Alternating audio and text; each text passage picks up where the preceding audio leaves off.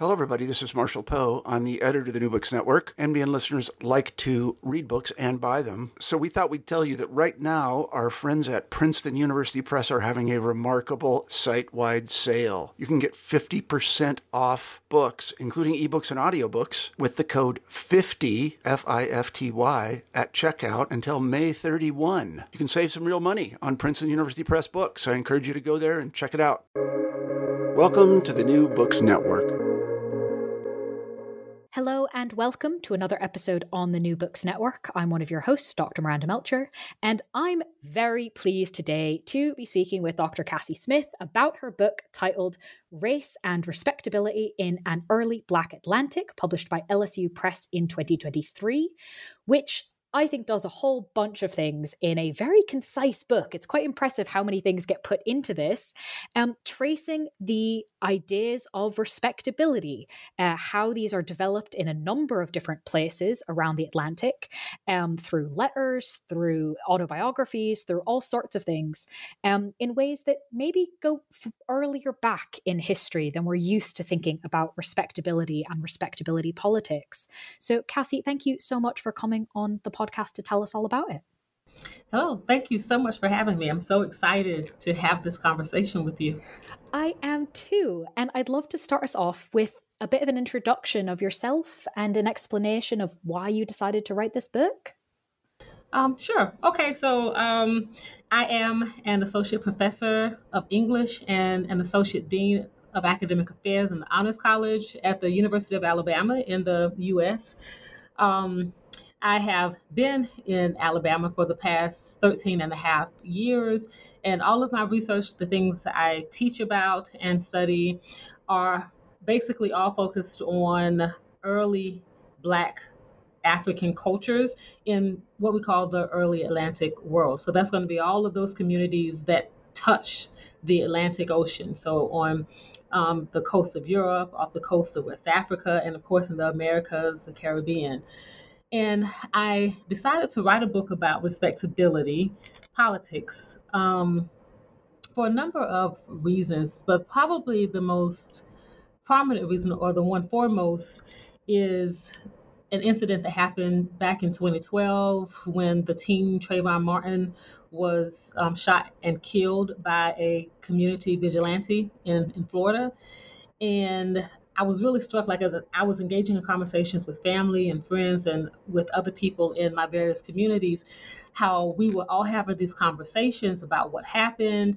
And there were some people who were saying that it all could have been avoided if Trayvon Martin had just answered the questions that was being posed of him.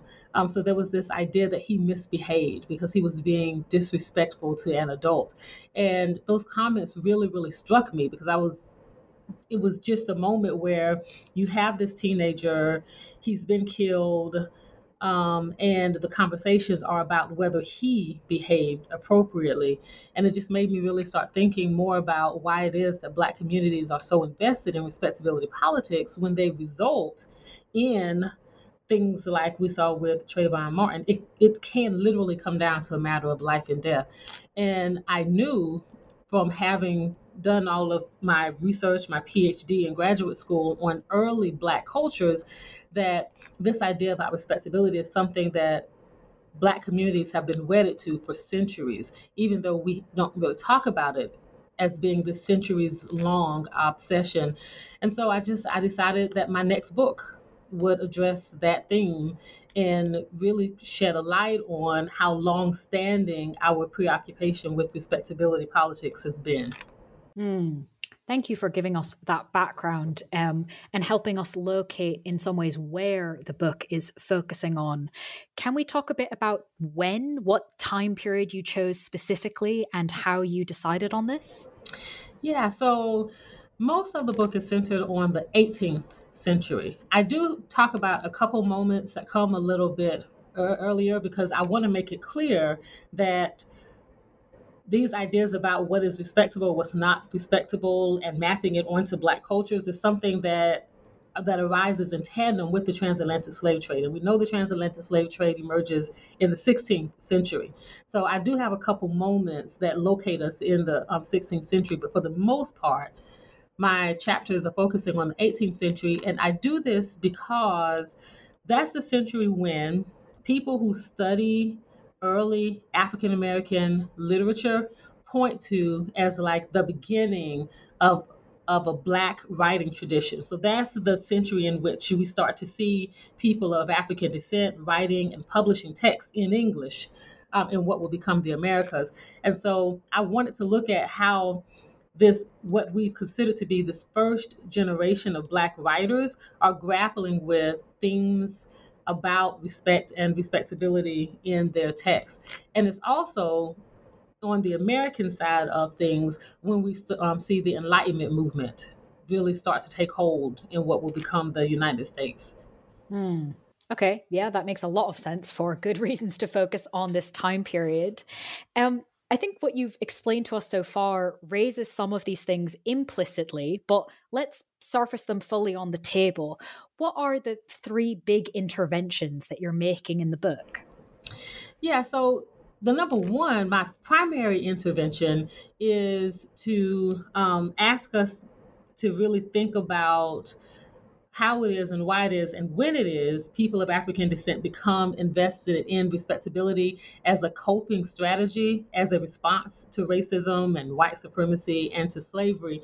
And the conventional wisdom or conversations locate this preoccupation with respectability at the end of the 1800s.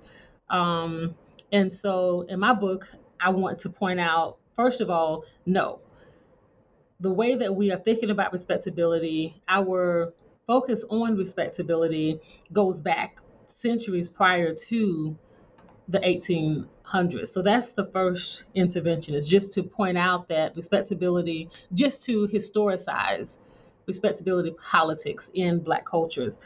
Uh, my second intervention is to reimagine or reconceptualize early African American literature as coming out of this obsession with respectability politics. And so that's why it was important that I focus on these writers from the 18th century to show how respectability comes up in not just what Black people are writing, but the very genres in which they're choosing to write. And my third intervention is about the early Atlantic world more gen- more generally. So again, I said a few minutes ago that my research focuses on Black cultures and how they emerge in the early Atlantic world. And when we think about the early Atlantic, we largely think about it in terms of what Paul Gilroy theorized back in the 1990s that the Black Atlantic was this, you know, um, the the the routes that an African diaspora took that was initiated by the, the slave trade. So all of the places that they go to and the ways that they circulate through the Atlantic with Africa as the point of departure. And I'm making an argument that the Black Atlantic actually incorporates Africa as one of those routes, one of, of those points um, in this African diaspora. So it's not just a point from which Black folks depart, it's a point that they also return to. And when they return, they take with them ideas and cultural practices that developed and evolved in other locations of the African diaspora. And I use respectability as a kind of trope to show what that movement looked like. Hmm. All right. Well, that gives me so many things to ask you about in more detail. Yeah, yeah um, it is a mouthful. I mean, it's great. I just have to choose kind of which thread to pull first. So, uh, I think the first one I'm going to ask about is this idea of uh, choice of genre and form used by Black African authors. So, how did respectability influence those choices? Yeah, so what the, the, the, very first thing that it um, the, fir- the very first way we see respectability influencing choices is just in the decision to write. Because prior to this moment, so 1760 more or less becomes um, the time when we start seeing Black folks either t- telling their life stories to an amanuensis or they are picking up the pen and writing themselves. And so the fact, the very fact that they put pen to paper is a movement toward respectability because they can then write themselves into existence. And they can write in contrast to the enlightenment um, racialized notions that you know black people lack the intellectual capacities to be able to craft text to be able to craft um, literature. And so by placing themselves in the position of author they are saying you know i am human I do have the intellectual capacities. I, I am rational. Um, and so that's one way that they kind of, you know, counter the Enlightenment notions of um, of race. More specifically with the genre, so take for example, we have um, Phillis Wheatley. She's one of the figures I talk about in the book, and of course, you know, she was most noted for writing poetry. In fact, um, this past year was the 250th and anniversary of the publication of her one and only volume of poetry. She was the first person of African descent to publish a book of poetry in um, in English in what will become the United States. And if you look at how that the the the maneuvers she makes in her poems, in the kinds of poems that she chooses to write, in some ways she is evoking the the classics. And by doing that, she is signaling to people that she has the intellectual capacities um, that make her human. And she's and she's also very much aware of the fact that she's a representative figure. So if she is illustrating her humanity through her poetry, she is by extension illustrating the humanity of Black Africans at large. So that's one way that in in my second chapter of the book, I show how the moves she's making in her poetry speak to her efforts to counter notions about Black in humanity and how she's using respectability as a prominent theme for doing so. Hmm.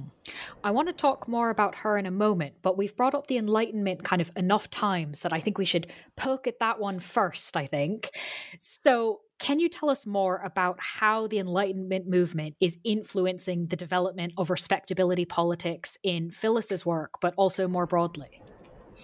Yeah, so more broadly, with the enlightenment that's really where we start to see you know this thing that we know of today as race start to emerge. It it's not to say that that race as an idea is created in the 18th century but the way that we've come to understand what race is um, starts to formalize in the 18th century particularly at the end of the century where it becomes this kind of pseudo scientific thing that you can locate within the body and it's represented in the somatic like physical differences of humans which is to say you know we have this this thing called skin based um, race. And with it comes all of these notions about um, the values or or placing people in a hierarchy based on skin color right? So the darker your your skin is the lower to the bottom of that hierarchy you are and it also becomes a really um, prevailing rationale for things like slavery.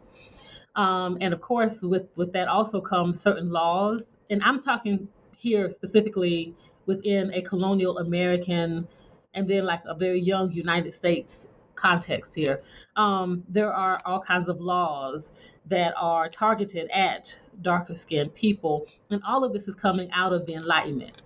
And so one thing that I address in the book is how, with the Enlightenment, you have these thinkers, these philosophers who come along, like John Locke, for example, Immanuel Kant, um, John Jacques, um, John Jacques Rousseau, who are talking about the social contract.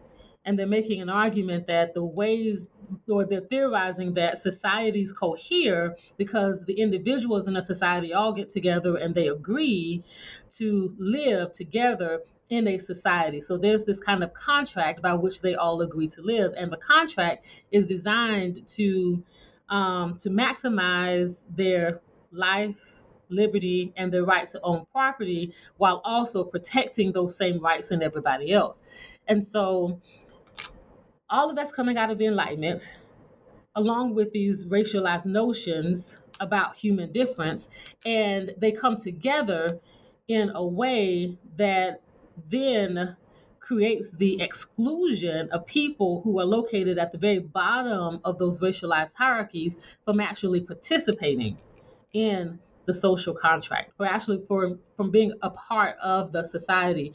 And so what i talk about in my book is that you have these black writers in the 18th century who are using text who are using these literary forms to first of all point out that the social contract is this really exclusive thing and to advocate for the inclusion of black people within the social contract and so then they portray themselves as respectable which is to say that they model the behaviors and the mores of the people who are part of the social contract as a way to say look i am just like you so i should be part of the social contract as well Mm.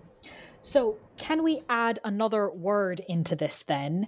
Um, assimilation, which becomes a huge part of respectability politics if we look kind of later on in the tradition of it. Um, but you talk about in the book how we can really see this in this period, for example, through the work of Phillis Wheatley, um, to explain kind of why assimilation becomes such a part later on of respectability politics? Yeah, sure. And, you know, that's one of the things that I find most fascinating about Phillis Wheatley. So, you know, for for decades in the 20th century, she was dismissed, she was disregarded as a bona fide, um, you know, figure of study in early American literature. And then, you know, probably like around the starting in maybe the 1970s and then into the 80s and 90s, scholars came back around and did start to take her um, her work more seriously. But the primary reason that they were dismissive of her work is that you know, like the mainstream um, literary scholars said, oh, you know, um, she's just, you know, she is parroting um, these forms from earlier periods. Um, her work is very staid. Um, you know, it's not imaginative. Um, it's you know, it's it's, it's like it, it, it lacks creativity. It lacks technique. And for those who are specifically focused on African American literary studies, they dismissed her because they saw the content of her poetry as largely hegemonic, supporting, you know, these white supremacist notions of black inferiority. And, you know, they just didn't find her worthy enough as an object of study.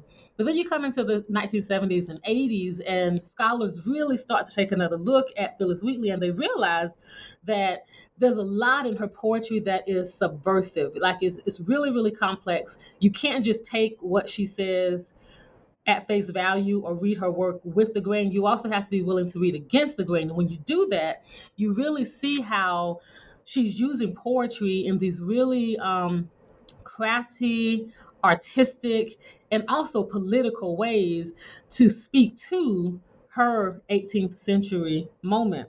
And one of the things she does is through assimilation. So with she she models the poetic forms and traditions of the day. And yes on the one hand like she's doing this because you know that's just what everybody else was doing right? If everybody else is writing elegies she's going to write an elegy too because you know that's just the form of the day. And you have to be willing to accept that the assimilation is Phillis Wheatley finding an entryway into the conversation. But the important thing is that like today we kind of give assimilation a bad rep, right? Or it, at least in communities of color, where oh, you know, somebody assimilate if somebody is assimilating, they're just trying to be white. They aren't, you know, proud to be who they are, so they're trying to be somebody else.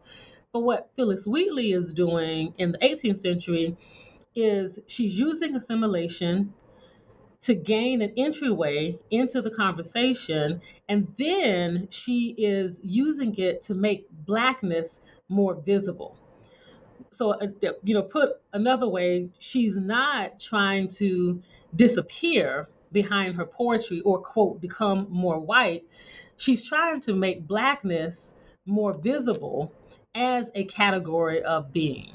And that's one of the things that I talk about um, in the book about how she how she embodies these certain tenets of respectability as a way to make blackness more visible not less visible. Hmm. What an interesting um, addition and kind of rereading that helps us illuminate that. So thank thank you for telling us about Phillis Wheatley. Um, I'd like to ask you to tell us about uh, someone I think at the time certainly quite visible, but whose uh, story, I mean, his story tells us a lot of things, but one of the things that it tells us that you talk about in the book is the insidious nature of respectability, which I think is a really helpful phrase for this whole discussion. So, can you tell us about this in the context of the very famous Equiano? Yeah, it, yeah. So exactly what you just said. That like respectability politics is a really insidious thing and again, you know, I, I I started out this conversation talking about that moment in 2012 with Trayvon Martin, so that respectability is this thing where you can believe so wholeheartedly in this idea, in this coping strategy, that you will accept the murder of a human being because they aren't dressed appropriately or because they don't say the right words. Um, and so I look at how respectability works and, and how just how insidious it is in the example of Olaudah Equiano because he's one of those figures who seemingly does everything right. Right, so he is born free on the west coast of Africa. He's captured from his homeland. He is sold into slavery um, and largely works for masters throughout the Caribbean. He also um, is traveling to Charleston and Savannah in um, in Georgia, and so while he's doing all of these things, he is checking off all of those boxes. Like, you know, we talk about the Enlightenment and the social contract. He's checking off all of those boxes that should presumably make him a part of the social contract. He learns how to read and write. He learns a trade. He becomes this, you know, this sea mer- merchant. Um, he converts, importantly, like conversion. He, he, he, he becomes Christian and gets baptized.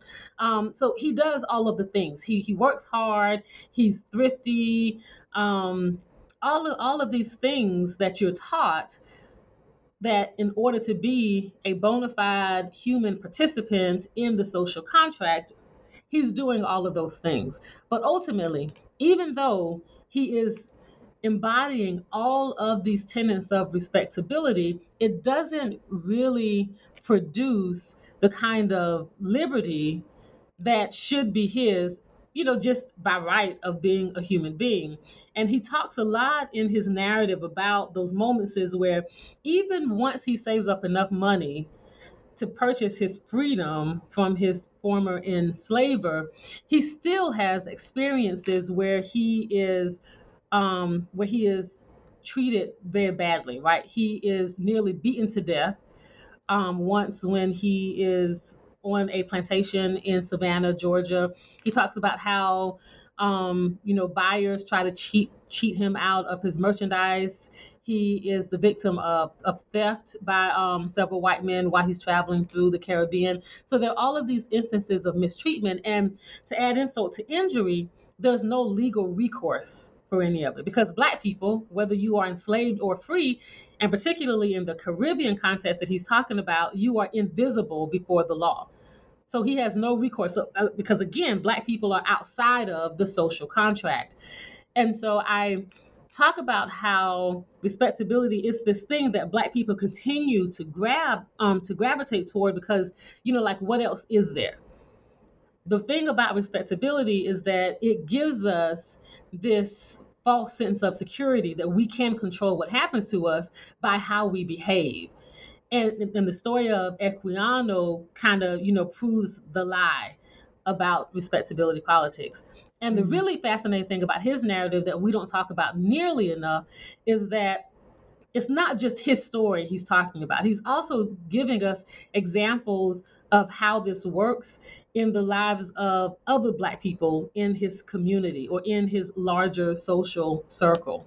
So even they, like, he's actually lucky because he can work enough and save up enough money to buy his freedom and you know with it have some kind of mobility and he does i mean if, if we just think about it in terms of his financial situation he does experience an improvement but there are other black people living in the caribbean who work just as hard as equiano and don't have nearly the results that he has hmm. a powerful example indeed I want to make sure, though, that we uh, pick up on as, I said, the many threads you gave us in the beginning, um, but particularly the one that talks about uh, the west coast of Africa as not just being a point of departure, but also somewhere to return to. So, can we talk about how respectability shaped both the plans and the realities of the creation of the colony of Sierra Leone? Oh yeah, absolutely. And I mean, I, I could write a whole book about Sierra Leone. I could um, read it. yeah. So I just I had to limit myself to these um, two chapters in this particular book. But so the way this whole the the reason respectability matters is that you have all of these philanthropists in England who are funneling resources, and in some cases, you know, their own personal resources, like in the case of Granville Sharp, he is dedicating his own money to helping to establish a settlement in Sierra Leone. They want to make sure that the settlement is going to work. And so, what that means for them is making sure that they have people who are populating the settlement who are, quote, of good character. Now, initially, in when this thing first starts in like the 17 80s in, in the, in the mid 1780s they just want bodies like anybody who will sign up to go you know they put them on the um, ship but very very quickly they start to think that you know maybe we should be concerned about the kind of people who are populating this settlement and you start to see how when they are creating advertisements and they're circulating the advertisements in um, the US and in the UK, they are they have the requirement that anybody wanting to move to the settlement, they have to come with letters of recommendation. And those letters of recommendation have to speak to their qualities. And so you can see just in how they are trying to build up the population for the settlement that respectability is at the core of how they are choosing who gets to go to the settlement and who doesn't. And there's also the fact that particularly for that for those first couple years when the settlement gets started. So in 1987 and se- I'm sorry, in 1787 and in 1788, people are talking about the settlement and they're talking about the character of the people who make up Provincetown or Province of, um, of Freedom. And they're basically saying that these are people who aren't they're lazy they aren't willing to work hard they aren't committed to the project they want to you know sell things all day rather than planting crops so that they can survive. They they get a really bad reputation. A lot of it is unwarranted and it's a lot of it is is racialized critique. But the point is people are paying attention to the character of these settlers. And the settlers themselves the way they respond to all of the criticism. You see that they are just as concerned with respectability. They actually are writing letters back to granville sharp in the um, in in london and they're they're saying we are working hard here. We are industrious, we are going to church, you know, we are we are doing all of the um, things. So the respectability is coming from both sides. Well, and can we add a third side to it? Uh, because you talk about in the book. triangle. yeah, exactly. In in the book, you talk about it's not just the settlers. It, eh, or the backers in places like London, but also local African actors as well. So, what, how are they becoming involved in and influencing these debates about who is respectable and what that means? Yes, thank you for giving me the opportunity to talk about King Naimbana the second. Yes, so, and that's one of the things that I find most fascinating is that you have this space on the west coast of Africa in, in present day Sierra Leone. Um, and in this space, you have these you have one group of Black Africans who have never previously stepped foot on the continent of Africa. Presumably, their ancestors had come from Africa, you know, been brought via the transatlantic slave trade and been enslaved in the Americas. And so, in that way, it's a kind of repatriation. Although this particular generation of, of Black folks never had stepped foot in Africa before. So, so it's really their first time on this space. And they are interacting with native black Africans who had who had never been to the Americas. So it's a really interesting um, mix that you see in terms of what we think about encounters when you have these two kinds of black Africans who are encountering each other. And so those black Africans, those black loyalists who are coming from the Americas are bringing with them these ideas about respectability that they pick up from you know by virtue of being enslaved and having come through the transatlantic slave trade and then you know having gone either up to newfoundland in, in, in canada or going over to um, to the uk so they are bringing these ideas about respectability about what it means to be of good character in a western context into this space in sierra leone. And then you have them interacting again with these black african natives who have their own ideas about what respectability is and what it isn't.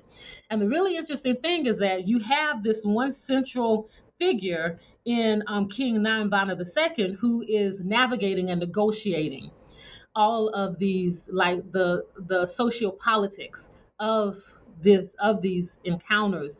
And he's a fascinating figure because he decides pretty quickly that he is going to not necessarily assimilate, particularly not in the way that Phillis Wheatley was thinking about assimilating, but he realizes that there is an advantage to modeling some of those practices that are coming over with these settlers to Sierra Leone. And one of those practices that he models is, you know, writing the friendly letter. And I put, you know, friendly letter in quote marks to say, you know, like the thinking about the letter specifically in terms of the conventions um, coming out of the U, UK and a Western con- context. So one of the first things he does is he appoints one of those settlers to kind of work for him as a secretary. So that person is writing the letters. Um, he's dictating to this person these letters, and he sends the letters to the powers that be in the UK. Most often, it's um, it's e- either Granville Sharp or um, or or um, John Thornton who he's writing these letters to, and so he's doing it as a way to kind of position himself and to kind of shore up his own power base on the West Coast or actually, mm. I should hmm. say in, in, in that Sierra Leone area. Mm-hmm. So that's why I like to think about Africa as not just a point of departure, it is also being shaped by um, these, you know, this um, these kind of cultural moments that happen in other spots because people are coming back. Mm-hmm. When they leave Africa, they don't stay gone; they come mm-hmm. back and and the letters move around as well right you don't have to physically go to london to be part of these debates and make these arguments so exactly it's such and a that's the thing. part of the book right and that's the thing that's really fascinating about um, king Naimbana is that he finds a way to extend his power his reach mm. across the atlantic yes mm-hmm. No, that that's that's brilliant. I'm so glad you told us about that. Um, if I could ask before I ask about any potential next work, um, something that comes through so clearly in the book and in our discussion here is how kind of engaged you are with all the material and how many cool things that I'm sure probably didn't get to make it into the yeah. book. Um, and I'm always fascinated at anyone who gets to work in archives. Is there anything in the process of putting all this together and come, you know, investigating the pieces and then figuring out how they speak to each other? Is there anything that you found particularly surprising that kind of jumped out at you, um, even if it didn't make it into the book, that you wouldn't mind sharing with us? Um, you know, I think that the most surprising things I found actually did make it into the book. And for me, um, one of those moments is, you know, going back to the Phillis Wheatley chapter, one of the letters I read that she writes to one of her supporters or mentors in the UK, where she talks about how she feels like she's been abandoned by people she had considered friends. Um, and it was surprising because I, it, it, was this really well. I'm interpreting it as a really candid moment where she talks about feelings, and she says there were people who seemed to re- respect her at one point, but then you know her mistress dies and then suddenly she calls on people and they're nowhere they are nowhere to be found and i thought that was surprising because um, it really crystallized for me or that was a moment that let me know that i was on the right track that i was making a you know a valid observation about what black people what what was motivating black people in um, this 18th century moment I'm trying to think about hmm. surprising moments that might not have made it into the book. That's a really good question, and um.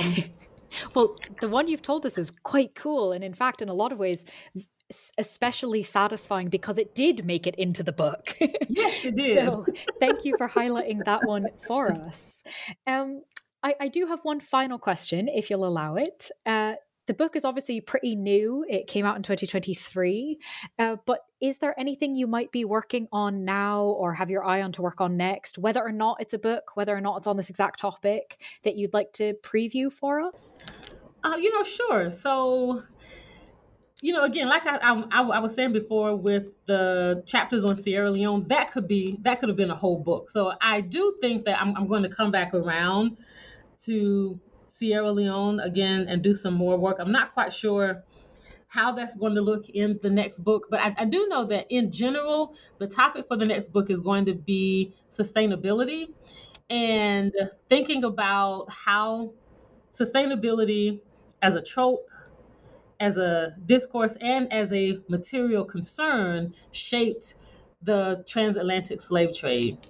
And what I mean specifically by that is um, when we think about the when we think about slavery and uh, you know this movement, the sale and hu- the business of selling human beings as chattel, it inevitably links up with conversations about conservation and preservation.